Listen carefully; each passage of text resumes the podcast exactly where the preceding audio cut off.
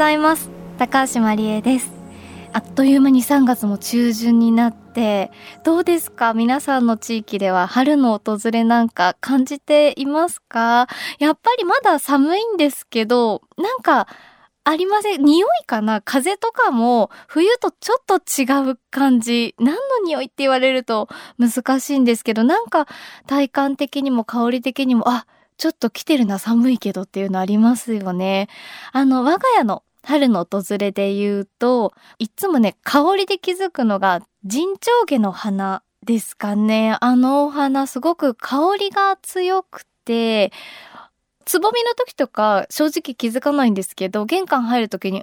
なんか甘い香りがする。この年一の香りと思うと、咲き始めるんですよね。我が家も咲いてました。赤いつぼみで、ちょっとね、白いお花が咲き始めてました。春だなと思いましたし、あと、クリスマスローズですよね。あの、下を向いて咲く白い我が家は白ですけど、バラみたいなお花が咲き始めていて、まあ、まだちょっと朝晩寒いですけど、東京も、あ、春来てるなっていう感じがしました。あと、究極は、鍋をしなく なってきたこと。週4ぐらいで鍋してたのが今ね、週1ぐらいになってきたので、あ、だんだんね、体も春に近づいてるんだな、なんて感じます。皆さんの春の訪れどうでしょうか？さあ JFN38 曲を結んでお送りします。命の森 Voice of Forest。宮城県東松島の森を巡りながら東北沿岸部に根付く植物とはどんなものなのかを探る企画。今日もさらにマニアックなディープな世界をお届けしていきます。植物に異常な愛情を見せる東京農業大学の西野文隆さん。私たちを東松島の道路から外れたところにあるうっそうとした茂みの奥へと連れて行ってですね、ある植物を目の前に、おもむろに何かをバッグから取り出しました。その何かとは何でしょうか ?JFN38 曲をネットしてお送りします。命の森 Voice of Forest。今日も最後までお付き合いください。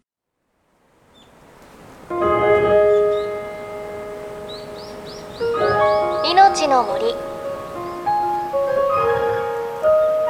Voice of Forest。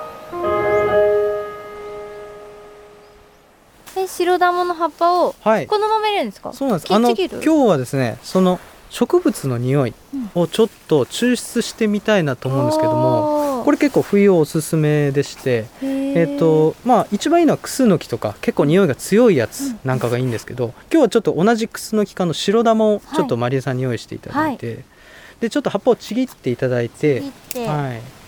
で今日はあったかいお湯が入った水筒を持ってきてます、はい、その中にどんどんちぎったの入れていきます。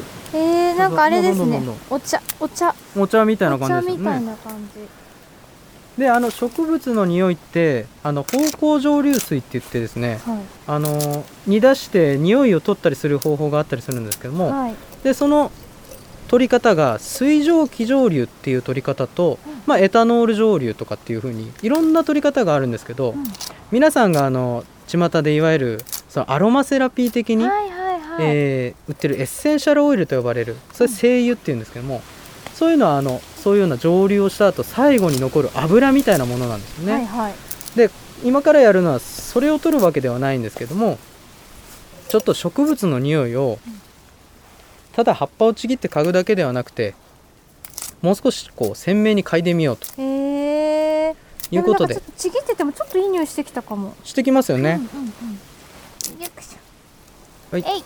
OK 入れました。はい入れました。はいでえっとこのお湯すごい結構厚めのお湯を入れてます、もうだいぶ熱湯になったぐらいのやつを、でお湯に入れた後振ってる。そうなんです。めちゃめちゃ振って。で本来その手軽にもし家でちょっとそういうのやってみたいってなればあの使ってないやかんとかをですね水入れて水の時から葉っぱを入れて弱火で少しずつ温めるとものすごい匂いが抽出されます。でいつもなら大体そうですね僕これやって水筒に入れて30分とかするともう匂いがすごく出てきます。ちょっと今日は一回すぐこの時点で一回出し開けて匂ってみてみましょうか。さあ匂いがどうするかな。はい。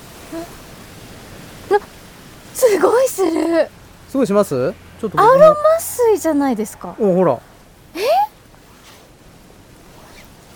白玉。ほらそうですよね。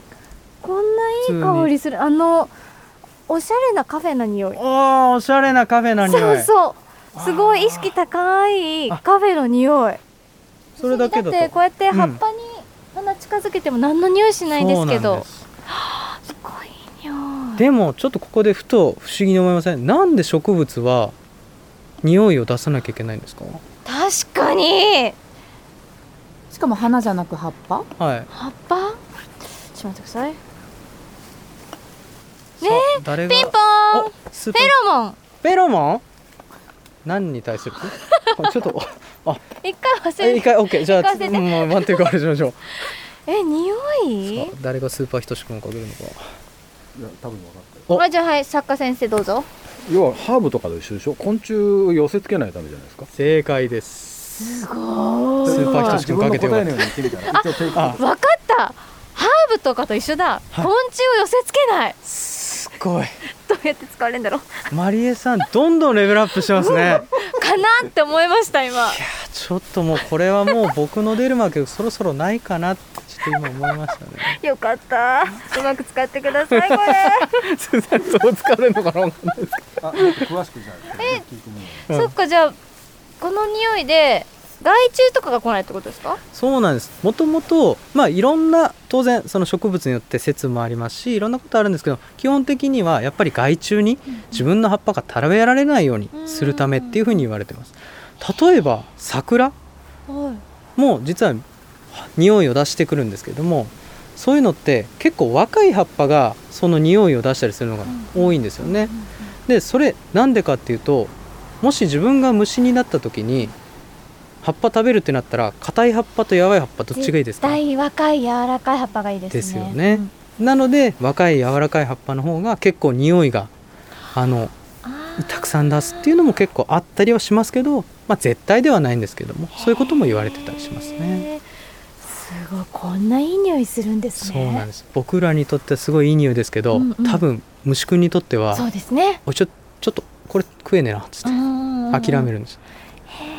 これまたその自然の奥ゆかしいその生存戦略、うん、生きるためのそれぞれの知恵というのが今日開幕。ちょっとでも見えたらよかったなと。見えました。見えました。白玉はいいわ茶を入れるように熱湯で白玉の葉っぱの匂いを抽出したんですけれど初めての経験でした。お茶だけに途中ちょっと茶番劇もありましたがあのこの白玉って特徴があってまあちょっとネットでねあの木見てもらって特徴は葉っぱを裏返すと裏が白いんですよ。それが白玉です。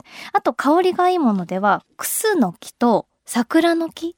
これもね西野さんおすすめと教えてくださいましたで、植物が葉っぱの中に秘めている生存するためのすごい能力、本当に垣間見ました。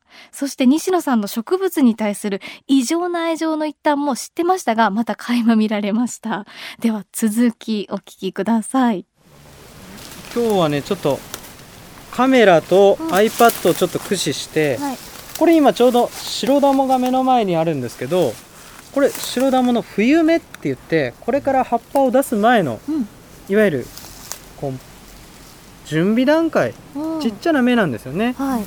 つぼみに見えますね。ねはい。で大きさ的には本当小指よりちょっと細長くて、うん、なんか箸の先みたいな感じのイメージだと思うんですけども、葉っぱってやっぱ自分がもし赤ちゃんだとしたらいきなりこんな今日も寒いですけど雨風にさらされたら結構厳しいですよね。はい、なので実は葉っぱにはガリンって言ってちょっとこれ専門用語で難しいんですけども新芽の芽に、えー、鱗と書いてガリンというんですけども、実は葉っぱを守るための防御があってですねそれをちょっと今日写真を撮って今 iPad に移して拡大してみます、うん、うわー。なんかあのタケノコみたいな。そうなんです。めちゃめちゃ毛が。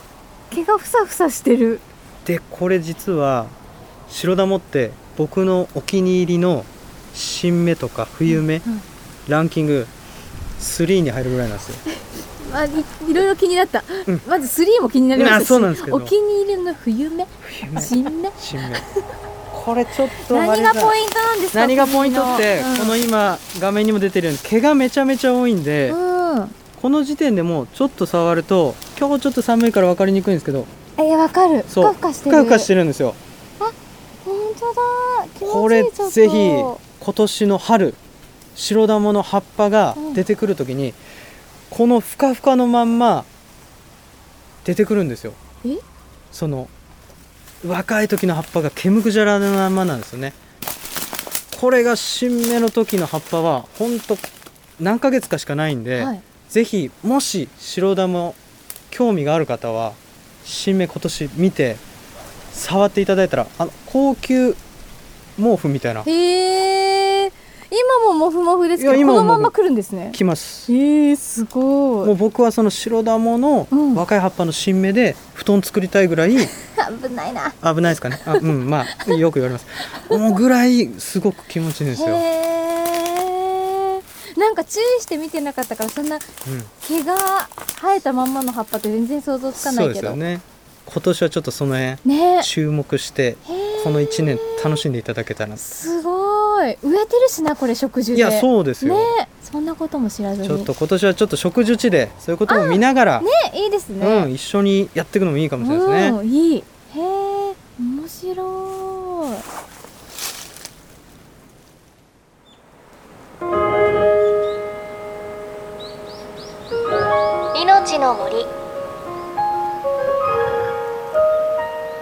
オブフォレスト「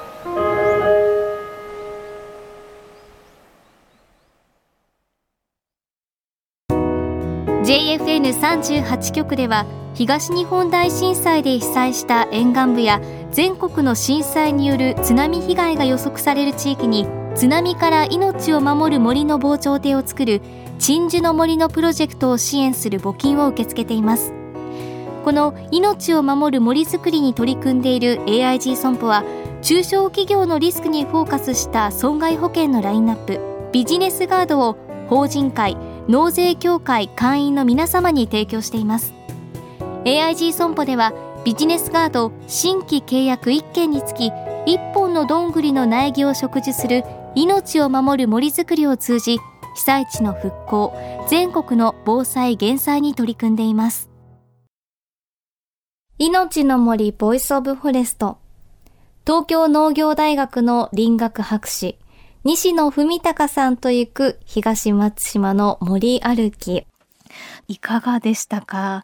いや、本当にね、この日寒かったんですけど、風もビュービュー吹いて、楽しかったですね。実際にそのうっそうとしたね、茂みにもうかき分けかき分け入っていって、白玉を見つけて、匂いとかを体感すると、あ、本当にこう、この地で生き残っていくため、で、あと子孫を繁栄していくために、こんな知恵を植物を持っているんだっていうのをね、すごく体感しましたし、あとはもう、西野先生の愛情ですよね、植物への。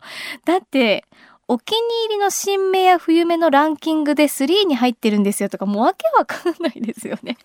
でも本当にそれわかるぐらい今回の白玉の、まあ冬芽、これから葉っぱになっていくやつですけど、もふもふのつぼみとか冬芽なんて気にしたことないですよね。あれは本当に言ってもらって体感しないとわかんないと思うんですけど、すごかったです。ケムクジャラの冬芽、つぼみみたいなのが、ケムクジャラのまま葉っぱがこれから出てくるので、注目してほしい。僕はそれを布団にしたいとかよくわかんないこと言ってましたけど、でもうん、ちょっとケムクジャラの葉っぱは私も見てみたいなって思いますし、どうですか？西野さんの大冒険、おかわり欲しくないですか？あの、本当にあの、一緒に森に入って植物の知恵とか生き抜く力を知って自然を見ると本当に見る目が変わりますし、それを知りながらの植樹ってすごく楽しいし豊かな時間になるなと思うので、ぜひ今年は一緒に皆さんとあの、鎮守の森のプロジェクトで植樹行われると思うので、その際は一緒に植樹ができたらいいなというふうに思います。いや、西野さんもありがとうございました。また番組ではあなたの身近な森についてメッセージお待ちしています。メッセージ番組ウェブサイトからお寄せください。命の森ボイスオブフォレスト。お相手は高橋まりえでした。この番組は AIG 損保の協力でお送りしました。命の森の木の森ボイスオブフォレスト。